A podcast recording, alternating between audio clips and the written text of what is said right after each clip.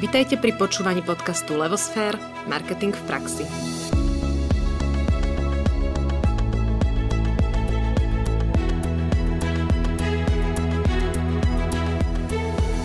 Mnoho podnikateľov si myslí, že po tom, čo spustili svoj e-shop, ich práca skončila a ľudia sa im na neho nahrnú.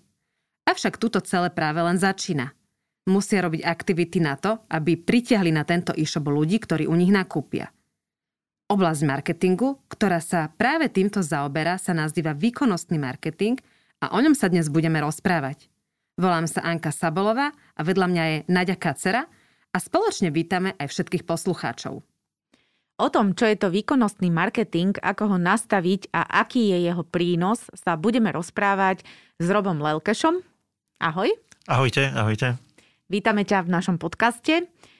Ty pracuješ s vlastnými klientami v Európskej únii, v USA cez adscademy.com. Zaoberáš sa aj automatizáciou procesov, kampaní, personalizáciou a inováciami. Tvoje vedomosti zdieľaš aj s ostatnými, keďže si Google Certified Trainer. Áno, tak. E, veľmi, veľmi ma to baví a naplňa. Tak to sa tešíme, pretože o tom chceme vedieť viac. Tak e, skúsme si vysvetliť pojem výkonnostný marketing. Čo to znamená tento pojem a čo to teda je? Áno, v zásade ide o to, aby sme dosiahli čo najlepšie výsledky z tej investície, akú dáme do kampani. A v zásade, na čo tam hľadíme, je vlastne tá národnosť investície, akú dáme do tých kampaní a chceme naozaj maximalizovať nielen výnosy, ale aj zisky. Je tam veľmi vysoká odlišnosť medzi tým, čo sú výnosy, čo sú zisky. Mm-hmm. A toto je veľmi dôležité chápať a aj na, nastavovať v tých samotných kampaniách, aby sa maximalizovali tie zisky a tým pádom by sme vedeli potom škálovať ten biznis. Dobre, a... čiže výkonnostný marketing ako pojem Čiže ten výkon rovná sa výnosy a zisky. Áno, čiže toto je ten hlavný cieľ a preto sa tento druh marketingu volá výkonnostný. Že nám ide o výnosy a zisky. Tak, je, je to vlastne to, z čoho vidíme ten priamy dopad na ten biznis, na ten cieľ toho biznisu. Lebo niekedy to môže byť dokonca aj to získavanie kontaktov, nielen ten samotný zisk, ale aj získavanie tých mm-hmm. kontaktov. Čiže ten výnos nemusí byť stále finančný, hej? čiže ten finančný to je ten zisk, ale ten výnos môže mať aj iné iné vlastnosti. I, i, iné formy a viažeme to vlastne na ten výsledok, aký chceme dosiahnuť z tých kampaní. Čiže maximalizuje sa ten výstup z tých kampaní, či je to ten výnos alebo tie zisky, alebo to môže byť ten počet kontaktov, aký získame, čo vieme potom využívať do obchodného týmu a tí vedia potom z toho následne získavať nejaké obchody a výnosy zisky. Mm-hmm. Aké všetky aktivity patria pod výkonnostný marketing? Čo si pod tým vieme predstaviť? A najčastejšie sa to chápe pod tým pojmom, že to sú vlastne tie PPC kampane. Uh-huh. A toto je tak najbežnejšie používané. A sú diskusie o, o tom, či zapada do toho aj cenové porovnávače alebo nie. V zásade to zapada do toho, lebo stále sa tam platí za nejaký klik. A, takže to je tiež veľmi podobná forma, čo spada do toho výkonnostného marketingu.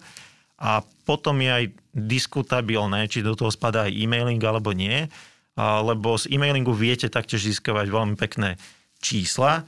Veľmi veľa spoločností dneska tie mailingy má nastavené buď iba veľmi všeobecne, alebo vôbec, ale taktiež je to veľmi pekný výkonnostný kanál, aj keď to nie je vyslovene na získavanie nových zákazníkov, ale je to, slúži to na to, aby ste zvyšovali lifetime value vašich zákazníkov. To znamená, že koľko peňazí investujú do vás ako do spoločnosti, to znamená za všetky objednávky, za všetky služby, čo od vás využili a toto viete v čase tiež zvyšovať. Že opäť je to možnosť, ako viete využívať ten výkonnostný marketing nielen na to, aby ste zvyšovali počet zákazníkov, aký máte, ale taktiež, aby ste zvyšovali hodnotu tých aktuálnych zákazníkov.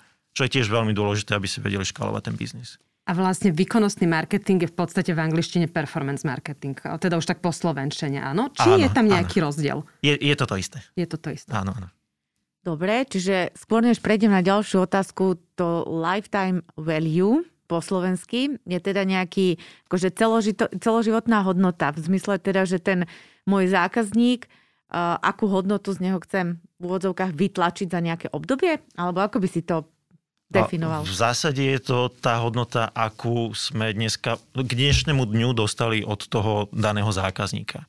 A uh-huh. toto je niečo, čo vieme v čase zvyšovať a má to hlavne zmysel v spoločnostiach, čo ponúkajú niečo, čo sa dá opakovane využiť. Či je to služba, alebo je to nejaká, nejaký produkt, aký ponúkajú, tak je to niečo, čo vieme, ak to vieme opakovane využívať ako zákazník, tak potom dáva zmysel, aby sme sa nad tým zamýšľali ako biznis, či to vieme zintenzívniť, ako často to bude užívateľ používať a tým pádom si zvyšovať tú hodnotu toho zákazníka. Lebo čím častejšie to zákazník používa alebo využíva tú službu, tak e, o to vyššia je tá hodnota, ale súčasne aj vyššia lojalita. A hm. potom sa už zostavujú samotné segmenty tých zákazníkov podľa toho, ako majú tú lifetime value, ale aj ako majú lo- lojalitu. Lebo pokiaľ niekto bol lojálny zákazník, fungoval u nás 5-6 mesiacov, každý mesiac mal jednu objednávku, ale potom z ničoho nič, dva mesiace neobjedná nič, tak vieme, že niečo sa tam stalo, že asi odišiel k inej spoločnosti, takže vieme potom angažovať do toho či už maily, SMS-ky, alebo pokiaľ je to nejaký viacej osobný biznis, tak vieme si zavolať s tým klientom a spýtať sa teda, že či tam vieme s niečím pomôcť, či sa tam niečo deje, kvôli čomu vlastne odišiel od nás. A ako si mám teda tú lifetime value predstaviť? To je akože hodnota, ja neviem, v peniazoch a poviem si, dobre, tak e, na ďalší pol rok mám cieľ to zdvojnásobiť, alebo je to súbor niekoľkých parametrov, e, spomínal si tam tú lojalitu, alebo ako si to mám predstaviť? V zásade tú lifetime value to viete vyčísliť v monetárnej hodnote. To znamená, že vezmete si hodnoty všetkých objednávok, aké vykonal ten užívateľ od momentu, kedy začal u vás nakupovať až k dnešnému dňu a máte vlastne vypočítanú tú lifetime value. A potom tá lojalita, to či vlastne odišiel, či ešte nakupuje, alebo či mal iba jednu objednávku, alebo ich mal viacej, tak toto viete už potom využívať v ďalších analýzach a viete si podľa toho segmentovať tých užívateľov a môžete mať segmenty užívateľov, čo majú najvyššiu lifetime value a sú aktívni. Mm-hmm.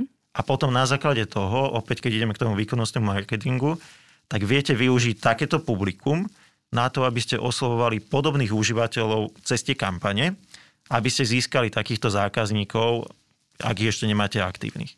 Mm-hmm.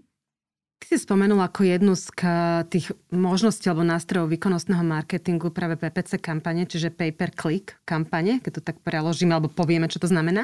Aké rôzne druhy kampaní pod tento pojem spadajú? V zásade tam najčastejšie, aké sa najviac používajú, sú vo vyhľadávaní. To znamená, keď niekto ide na vyhľadávač, najznamejší na Slovensku globálne je Google, tak e, v momente, keď niekto začne vyhľadávať, tak vy máte možnosť sa ukazovať na, na najvyšších pozíciách v tých výsledkoch vyhľadávania. Toto je vlastne najčastejší typ e, tých PPC kampaní, aký je používaný. Dôvod je taký, že tam je veľmi e, vysoké spojenie vlastne toho, čo hľada ten užívateľ a čo viete vy ponúknuť. Čiže v momente, keď vy viete, že, že ponúkate ponožky a ten užívateľ hľada ponožky, tak viete sa ukazovať ako spoločnosť na toto vyhľadávanie. A tam potom vlastne do toho vstupuje aj to, nakoľko ste relevantní voči tomu vyhľadávaniu, aké ten užívateľ má. Čiže pokiaľ vy ponúkate mikiny a chcete sa ukazovať na vyhľadávanie ponožiek, tak potom je veľmi nízka šanca, že sa vôbec na to ukážete, ak by ste sa na to ukázali, tak zaplatíte za jeden klik o mnoho viacej ako spoločnosť, čo ponúkajú tie ponožky. A potom ďalší typ je vlastne cez displejové siete. To znamená, že môžete sa ukazovať, eh, bežne to vidíte na veľmi veľa weboch, kde vidíte nejaký banner spoločnosti, buď čo vás chce osloviť, ešte ste neboli u nich, alebo spoločnosti, na akej ste boli, na, boli ste na ich webe a následne potom vás oslovujú nejakú dobu po tej návšteve, kedy ste odtiaľ odišli. Nás naháňajú na webe, že? Uh, áno, v úvodzovkách naháňajú. A tam je veľmi dôležité si vedieť nastaviť vlastne tú logiku toho, aby ste uh, nespamovali v podstate tých užívateľov. Takže v zásade tam sa nastavuje to, to publikum, ako dlho ich budete oslovovať v tom samotnom systéme. Čiže môžete si nastaviť, že ich budete oslovovať 1, 2, 5, 10 dní, je jedno na vás, ako si to vlastne nastavíte. A jedine, čo vás môže limitovať, ak ste menšia spoločnosť a nemáte dostatočne veľkú návštevnosť na webe každý jeden deň, tak možno budete musieť zostaviť publika s dlhšou v úvodzovke sa to nazýva, že životnosťou, to znamená, že ako dlho ich budete ešte oslovať po tej návšteve a musíte si to možno nastaviť na 7 dní alebo na 2 týždne, aby ste mali dostatočne veľké publikum z vášho webu, aby ste ich vedeli oslovovať. Lebo sú tam nejaké minimálne kvóty, aby ste mohli osloviť tých ľudí. A to je čisto kvôli tomu, aby ste nevedeli zneužívať ten systém, že budete mhm. cieliť na špecifického užívateľa, čiže kvôli tomu je tam vlastne taký systém mhm. nastavený v tom, že musíte mať veľké množstva publik, nemôžete ísť úplne veľmi úzko cieliť. A potom ďalšie typy sú aj v podstate tie cenové porovnávače, ako sme si spomínali. Mm-hmm. A tam je to v zásade, to funguje na takej báze, že máte tam aukciu, podobne ako iné systémy, tiež máte aukciu a tam bojíte vlastne o tú pozíciu, kde sa chcete ukázať. A do toho vstupuje aj, do tých aukcií bežne vstupuje veľmi veľa vstupov. Nie len to, akú cenu za klik chcete vy nastaviť, že maximálne koľko zaplatíte za jeden klik, ale vstupuje aj do toho, akú máte kvalitu toho obsahu, aký ukazujete, akú máte kvalitu toho webu samotného a nakoľko to viažete vlastne na to, čo ponúkate a čo hľada ten užívateľ. Čiže toto všetko vstupuje do toho, akú máte šancu zvýťaziť vlastne tú aukciu o ten jeden klik a mhm. potom na základe toho máte, čím viacej kliknutí máte, tým viacej návštev máte, čím viacej návštev, tým viacej objednávok potom môžete mať. No ty si tých nástrojov vymenoval niekoľko. Existuje nejaký, ktorý je z tvojho pohľadu že najefektívnejší? Keby si vedel tak vybrať jeden, možno poradiť, prípadne, že na druhej strane nejaký najobľúbenejší, že toto klienti ľúbia a proste, či je to efektívne alebo nie, tak to robia? No, keď sa bavíme o e-commerce, čiže ponúkate nejaké fyzické produkty, tak jednoznačne e, na Slovensku a v okolí e, cenové porovnávače sú veľmi obľúbené. A takže najznámejšia je asi Henrika na Slovensku. A tam jednoznačne máte veľmi kvalitné publikum, lebo to sú užívateľia, čo aktívne vyhľadávajú nákupy, aktívne vyhľadávajú tie dané položky, čo ponúkate. Takže tam je veľmi vysoká, vysoká miera konverzií vlastne z tejto návštevnosti a je veľmi kvalitná. Mm-hmm. Stále sa tam musí platiť nejaká tá cena za ten klik, ale v zásade je to finančne veľmi výhodné. A potom veľmi obdobné možnosti tohto sú aj na Google, kde pokiaľ užívateľ vyhľadáva názov tej položky, čo ponúkate, alebo aj všeobecnejší názov toho, čo ponúkate, tak sa môžete ukazovať e, v tzv. shopping alebo časti nákupy. A toto vlastne ukazuje e, veľmi podobne, vizuálne tam máte ukázanú tú položku, akú ponúkate, aj s názvom, s cenou, e, aktuálnou cenou, ak máte v zlave, a tým pádom viete potom zabezpečiť to, že máte veľmi veľa kvalitných klikov mm-hmm. a návštev, tým pádom aj objednávok z týchto kampaní. Čiže toto, čo sa týka výkonnosti, sú dva asi najvýkonnejšie a najefektívnejšie formáty, aké sú momentálne dostupné. S tým, že každý jeden kanál a každá jedna sieť stále sa snaží ponúkať nové a nové typy kampaní, aké viete využívať. Napríklad Google momentálne uviedol nový typ, typ kampane, kde je to vlastne maximalizovanie výkonu a neukazujete sa iba v tých nákupoch, vo výsledkoch vyhľadávania, ako som spomínal, ale ukazujete sa aj v tých samotných výsledkoch vyhľadávania, ukazujete sa aj na YouTube, na Gmaili, na veľmi veľa miestach a tým pádom máte vlastne tú výkonnostnú kampaň pod jednou kampaňou, ale súčasne sa ukazuje na veľmi veľa miestach. A z úvodných testov vychádza, že naozaj tie výsledky sú veľmi pekné a tá investícia vie byť naozaj, naozaj veľmi zmysluplná z týchto, z týchto kampaní. V rámci výkonnostného marketingu sa používa taký pojem, že see, think, do, care model. Áno. A čo to znamená, ako to funguje? A v zásade je to veľmi jednoduchý koncept. Ide tam vždy o to, že každý užívateľ je v nejakej inej fáze nákupného procesu. Ja ako užívateľ, čo ešte neviem úplne, ako mám potrebu, neviem, aké sú špecifika toho, čo hľadám, Môžeme si dať ukážku, dajme tomu, keby som hľadal nové auto, ale neviem ešte, aký typ auta chcem. A začnem s tým, že jediné, čo viem momentálne je to, že mám nejakú maximálnu cenu, akú môžem zaplatiť za auto. A tak začnem potom vyhľadávať, že aké sú typy aut. A toto som vlastne v tej fáze si hľadám teda, že aký typ auta je najvhodnejší mne, vzhľadom na to, že mám psov a tak ďalej, musím ich odviezť v aute, takže vyžadujem si asi také väčšie auto, kde sa zmestia. Čiže som vo fáze C a tým pádom ma značky chcú oslovovať vlastne s tou komunikáciou, že áno, my máme takéto automobily dostupné a toto je možno tebe vhodné, možno nie. A keď som vo fáze Think, tak tam už potom hľadám špecificky nejaké ďalšie vlastnosti tých aut, a viac sa chcem informovať. Možno už zaujíma aj cenová hladina, ale nemusí až tak moc ma zaujímať to. Hlavne chcem vedieť teda to, že či chcem SUV, či chcem nejaké menšie osobné auto a tak ďalej. A tak už potom značky vedia oslovovať viacej špecificky, teda, že my máme vhodné auta na SUV, vhodné aj na vozenie psov. A potom vlastne ďalšia fáza je DU, kde už potom aktívne vyhľadávam nejaké modely, aktívne hľadám ceny a chcem teda vyhľadávať, mám tam nejaký dopyt, chcem si dať testovacie jazdy, chcem získať nejaké cenové ponuky na tieto auta. Čiže už mám nejaký špecifický model, už vyhľadávam, kde je dostupný, kde ho môžem nakúpiť a ako ho môžem financovať. A potom, keď sa dostanem do tejto fázy, tak je tam veľmi zaujímavé to, že tí užívateľe môžu vlastne z tej fázy sa posunúť aj naspäť. To znamená, že nemusia dokončiť tú objednávku, nemusia to nakúpiť, ale na základe toho, čo získali, aké informácie, či už je to od toho dodávateľa, ktorým to môže dodať, alebo všeobecne, čo sa vzdielali, tak si môžu potom povedať, že a ja ako užívateľ si teda poviem, že, že mi to vychádza tak, že síce mám nejakú financiu, akú môžem do toho investovať momentálne, ale z pohľadu pohodných látok sa zdá, že jednoducho z dlhodobého hľadiska má zmysel viacej ísť do elektromobilu tak ja si potom zmením pohľad a zase idem do tej fázy think. Mm-hmm. Idem zase naspäť a posunul som sa tým pádom zase inde a opäť ma bude oslovať zase potom iná značka. Mm-hmm. Budú ma oslovať značky, čo ponúkajú tieto elektromobily a opäť komunikujú to, že áno, my máme dostupné elektromobily, sú tu SUV, kde môžete nosiť, nosiť e, psov a je to súčasne elektromobil. A potom zase dostanem do fázy DU a potom hľadám cenovú ponuku a už sa potom s nimi dohadujem.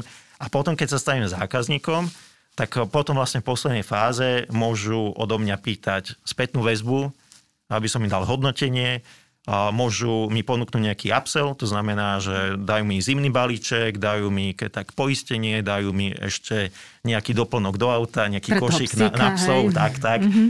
a, a podobne. A, čiže toto je vlastne tá komunikácia, ako je nastavená a je veľmi dôležité chápať to, že a značky majú v zásade možnosť komunikovať v každej jednej fáze súčasne, len každý užívateľ sa nachádza v inej fáze. A kvôli tomu sa segmentuje aj tá komunikácia, čiže podľa toho, čo ten užívateľ hľadá aktívne, a či hľadá cenovú ponuku alebo hľadá len všeobecné informácie, podľa toho aj komunikujete na toho užívateľa, lebo to sa môže posúvať. A vieme si dať konkrétny príklad treba s tým autom teraz z pohľadu toho zákaz, e, nie, zákazníka, predajcu, ja neviem, Nissan alebo Hyundai alebo niekto, ako v jednotlivej fáze komunikuješ, aké nástroje využíva alebo čo robí v rámci toho celého modelu?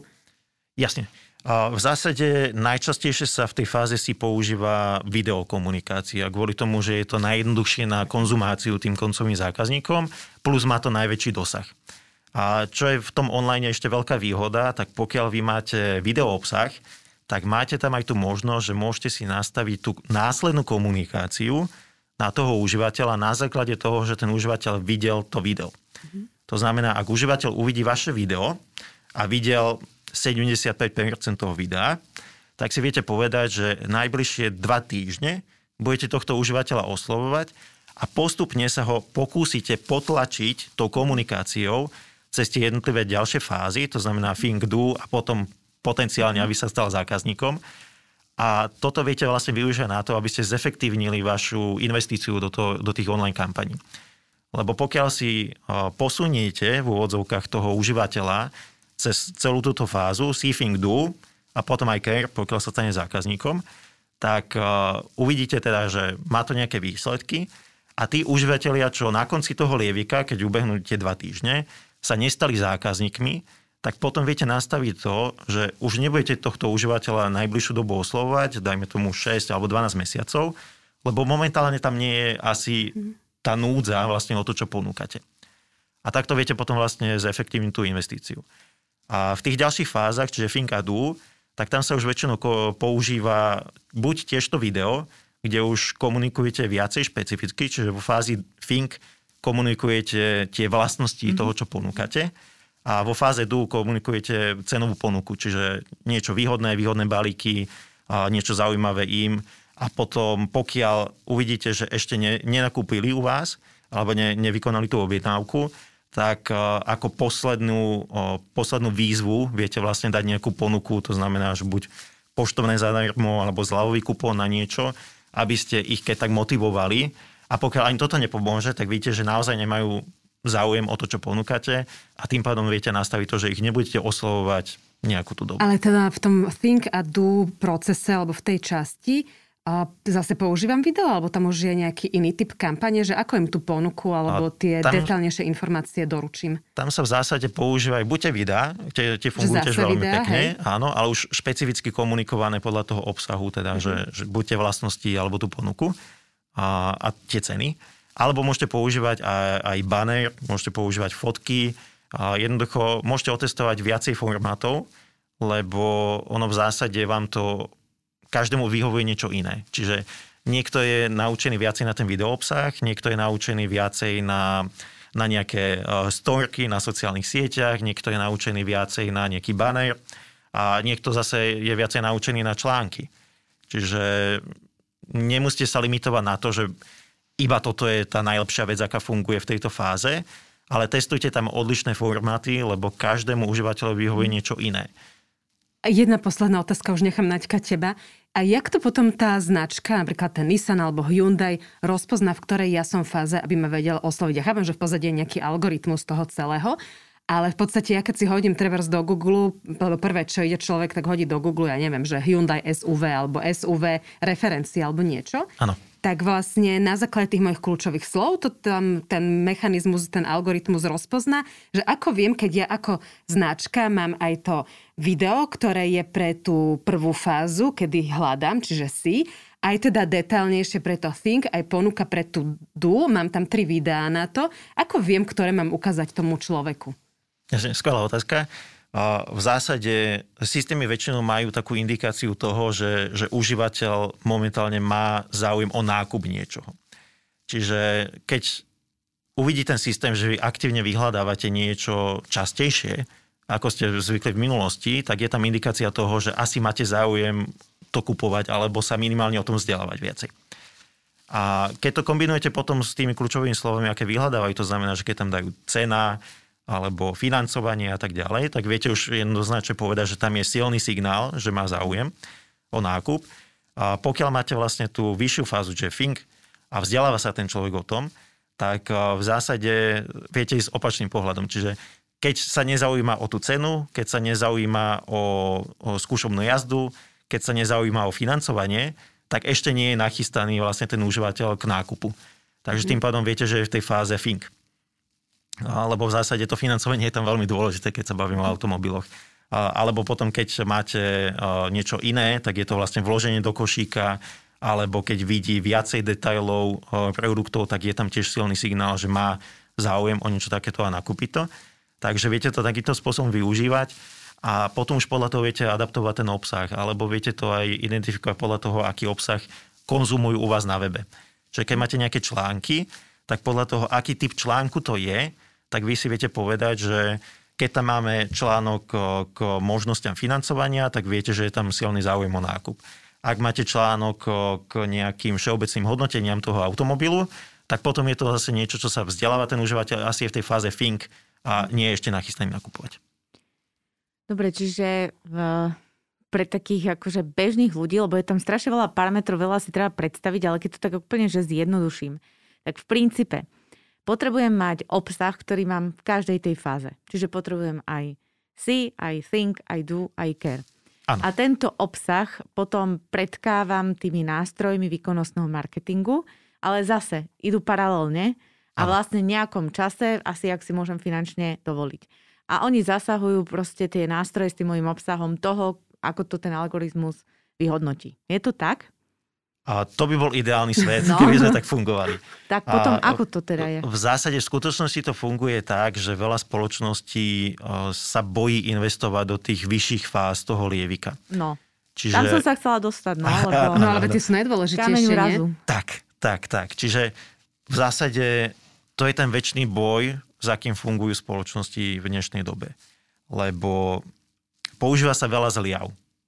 Naozaj. A, a nehľadí sa na to, že, že koľko si znížia svoju ziskovosť, ale vidia, že chodí viacej objednávok. A tam je potom dôležité myslieť aj na to, momentálne chvíľku dozadu uh, sme mali uh, Black Friday, najväčší, najväčšia akcia, aká, aká vôbec je za, za celých 12 mesiacov. A veľmi veľa spoločností investovalo veľa peňazí do toho, aby komunikovali túto zľavu. Súčasne tam nastavovali skutočné zľavy, nie všetci. Sú aj také ukážky, kde neponúkali skutočné zľavy, ale to už je kapitola sama o sebe. Mm-hmm.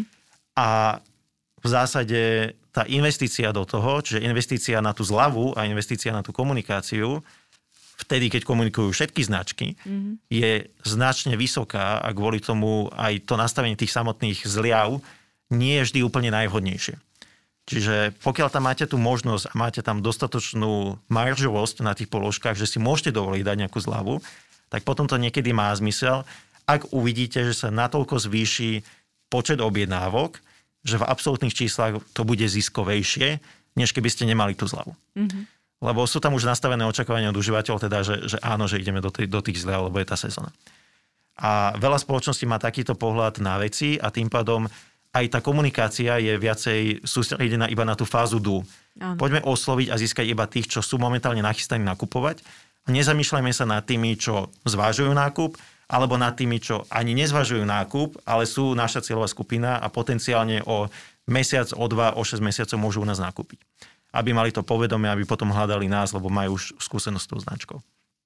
Takže v zásade väčšinou, čo odporúčam značkám, pokiaľ sa boja investovať viacej do tých vyšších fáz, je vlastne to, že začať s tými nižšími fázami, ale s tým, že mať tam jednoznačne nastavený dátum, kedy vlastne začnú investovať aj do tých vyšších fáz. A postupne, keď začnú investovať do tých vyšších fáz, tak začnú vidieť, že áno, donáša to aj z dlhodobého hľadiska viacej invest, eh, viacej peňazí naspäť vlastne do spoločnosti a potom začnú sa viacej zamýšľať nad tým, že áno, poďme budovať tú značku, poďme si budovať silnejšie povedomie, lebo z dlhodobého hľadiska nám to naozaj donesie, donesie potom uh, tie peňažky naspäť, čo investujeme do toho. Ale toto je v zásade väčšinou dlhodobý boj. Takže keď eh, to odporúčaš tým, čo sa boja, a čo odporúčaš tým, ktorí sa neboja a chcú to urobiť správne? Mám e, začať teda, e, tak ako som to ja pochopila, že ako keby rovnakým dielom na všetky fázy a s obsahom, alebo niečo má byť vo väčšej miere na začiatku, niečo v menšej a bavme sa o tom, že teda začínam. Áno, áno. A v zásade je tam, je tam vhodnejšie, keď investujete nejako podielovo na začiatku. Nemusíte investovať zásadne veľa peňazí do toho budovania značky, aspoň na začiatku ale postupom v čase, čo sa bude vlastne diať, je to, že stále viac a viac budete investovať do tej značky samotnej a potom už len vlastne to nízko vysiace ovocie iba vlastne vezmete tými výkonnostnými kampaniami, čo sú v tých nižších fázach. Mm-hmm. Čiže v zásade ten cieľ by tam potom na konci bol, že, lebo oslovujete v tej vyššej fáze väčšie publikum. To tým pádom vychádza vlastne nákladnejšie v tých absolútnych číslach, aby ste vedeli osloviť to celé publikum. Takže začína sa vlastne tak, že potom investujete viacej do tej fázy C, aby ste oslovovali vašu celovú skupinu. A fázu Think a Do, keď už máte podchytenú, tak viete, koľko musíte investovať a tým pádom viete takto budovať to povedomie. A veľmi pekná ukážka je vlastne v Spojených štátoch, kde mám klienta, tak má dva weby. Jeden z webov sa investovalo do značky a momentálne sa bavíme o tom, že naozaj je to cítiť veľmi značne a ďalšie kde sa neinvestovalo do značky a ten zaostáva veľmi výrazne za tým ďalším webom, a kde sa bavíme vlastne o tom, že má možno 10% výnosov z toho ďalšieho webu, kde sa investovalo do tej značky. A aké, a aké obdobie? Nejaký rok? Alebo ako si to je to momentálne obdobie za posledný rok a pol, čo sa investuje do tej okay. značky.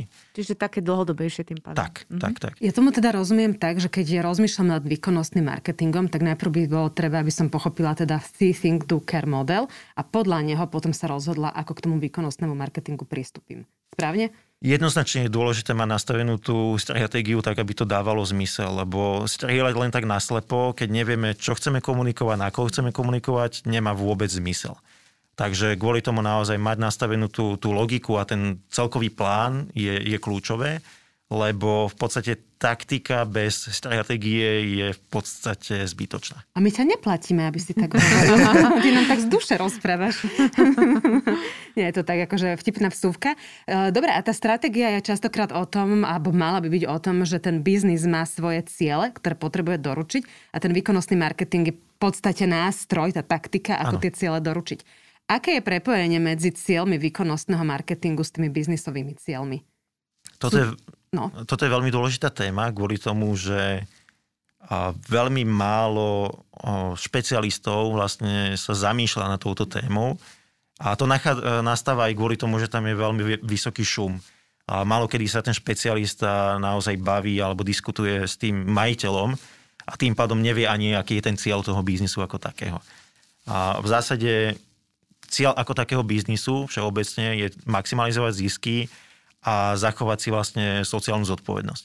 Čiže ten výkonnostný marketing dokáže pomôcť tými ziskami, nedokáže pomôcť moc s tou, s tou sociálnou zodpovednosťou, to je už viacej zodpovednosť toho, toho vo vedení, ale v zásade tá, tie výkonnostné kampane dokážu pomôcť s tým ziskom samotným.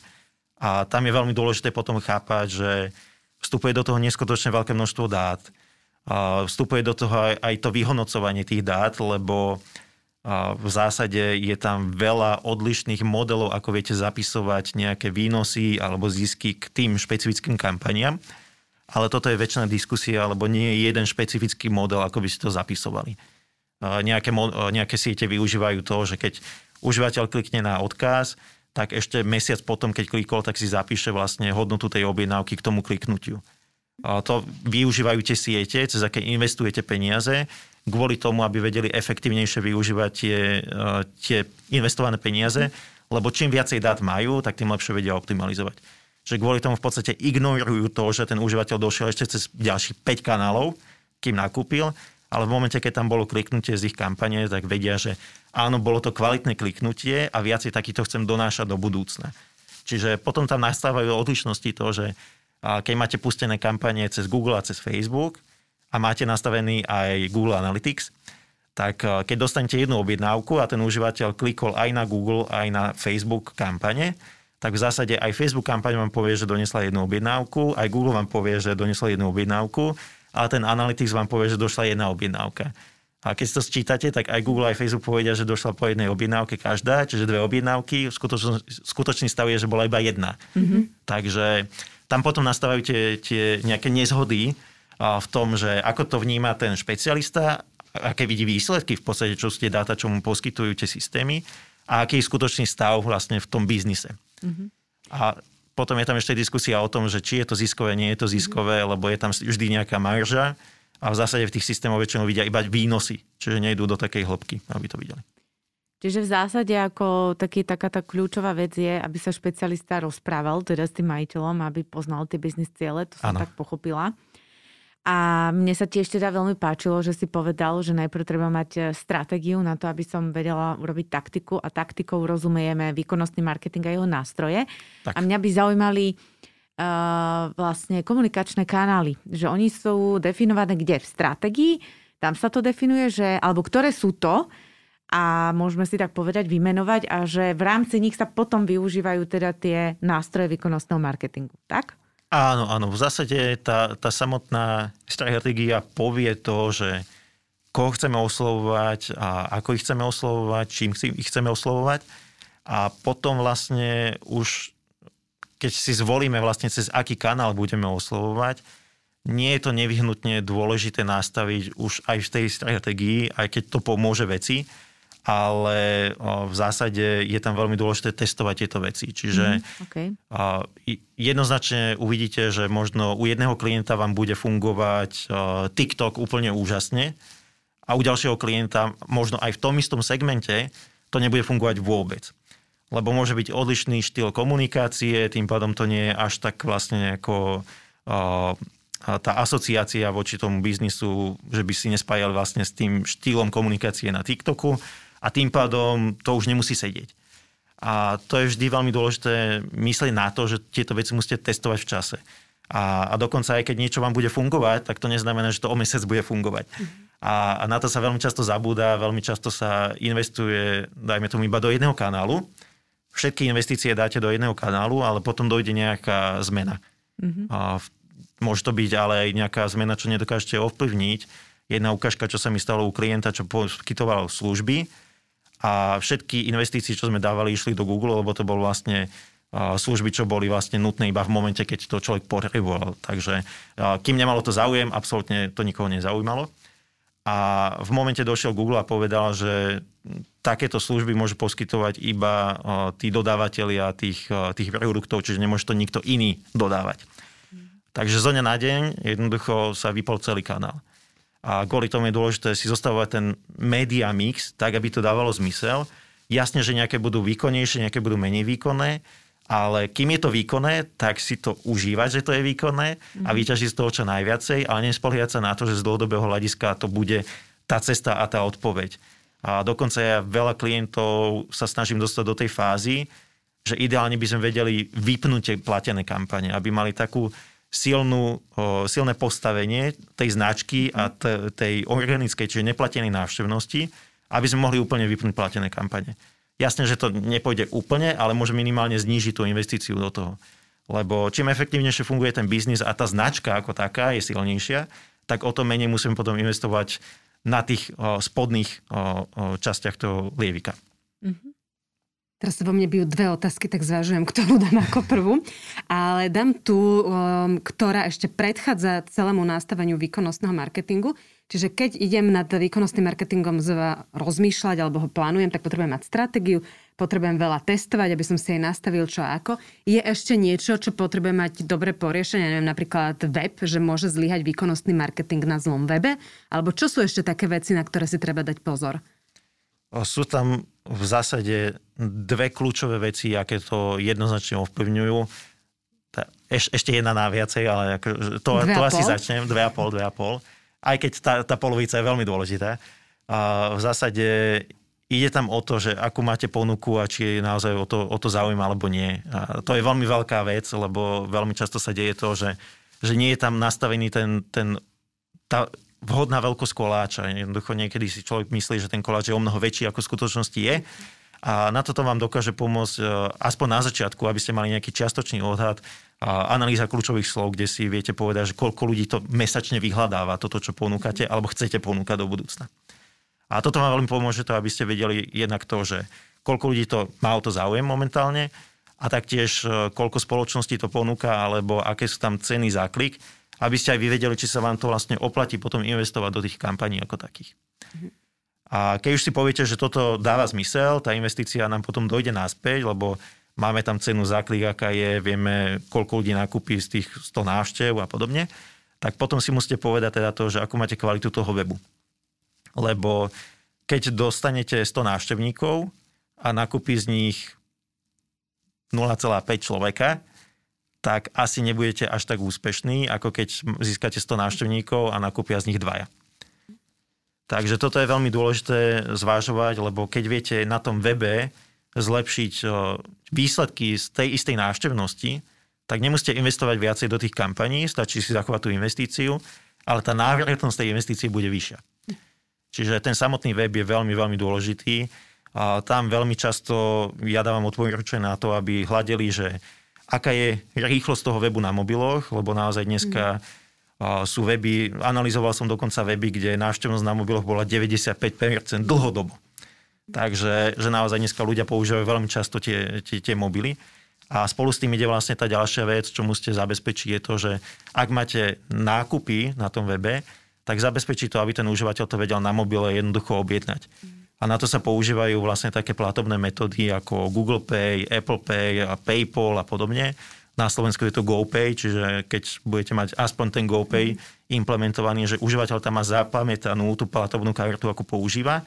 A keď tak aj tie osobné údaje, čo môžete mať cez ten Apple Pay a, a Google Pay a, a PayPal dokonca, tak potom to máte v podstate hneď o mnoho lepšie výsledky, lebo užívateľ to nemusí jednak vypisovať všetko na mobile, čo je veľmi nepohodlné, keď človek musí ale súčasne nemusí vyťahovať vlastne tú kartu, zváčku mm-hmm. a, a podobne. Čiže aj keď je niekde v MHDčke, vo vlaku, kľudne môže objednať mm-hmm. bez toho, že by sa nejako obával toho, že padne mi tam karta a už ju neuvidím. Hej.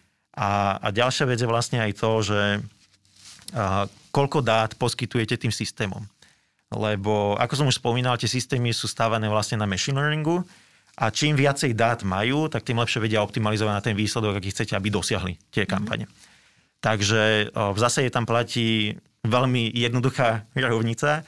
Viacej dát rovná sa lepšie výsledky. Mm-hmm. Ale musíte si tam potom dávať vlastne mm-hmm. pozor na to, aby ste tam nedávali nekvalitné dáta. To znamená, že keď tam dáte vlastne dáta toho, že užívateľ videl váš web, tak to sú veľmi nekvalitné dáta kvôli tomu, že tam iba navštívil váš web a, a nechcete na toto optimalizovať, lebo môžete mať milión návštevníkov, ale z toho môžete mať dve objednávky. A, takže potom sa optimalizuje vlastne na ten lievik, nákupný lievik, to znamená, že a, podľa toho, koľko máte dát, tak viete optimalizovať vlastne od konca. Čiže a, na začiatku sa optimalizuje na nákupy, pokiaľ nemáte dostatok nákupov z týchto kampaní, tak potom viete ísť o stupeň vyššie, čiže vloženie do košíka.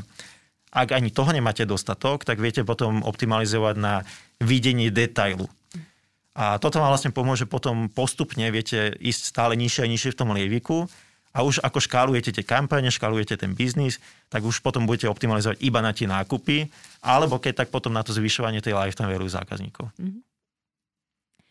Výkonnostný marketing, už slo, samotné slovo výkon uh, navráva, že by sa to malo nejako merať.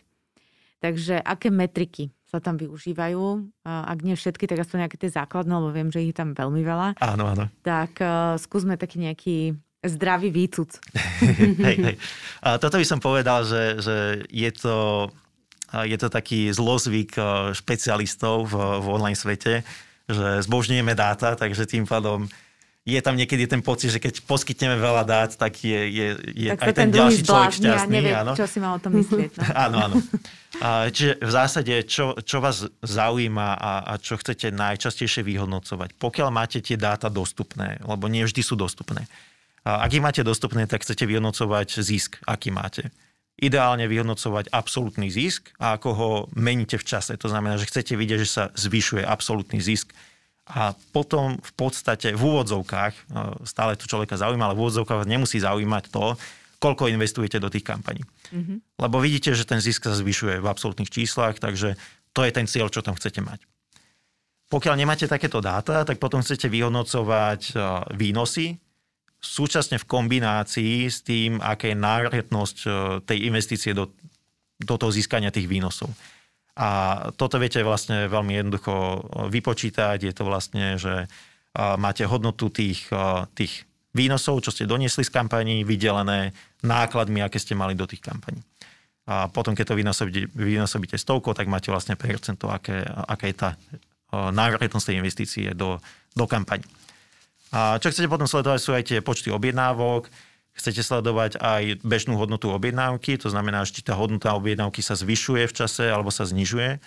A chcete vedieť aj, aká je lifetime value zákazníkov, či sa zvyšuje ich lifetime value, či sú tam opakované nákupy alebo nie sú.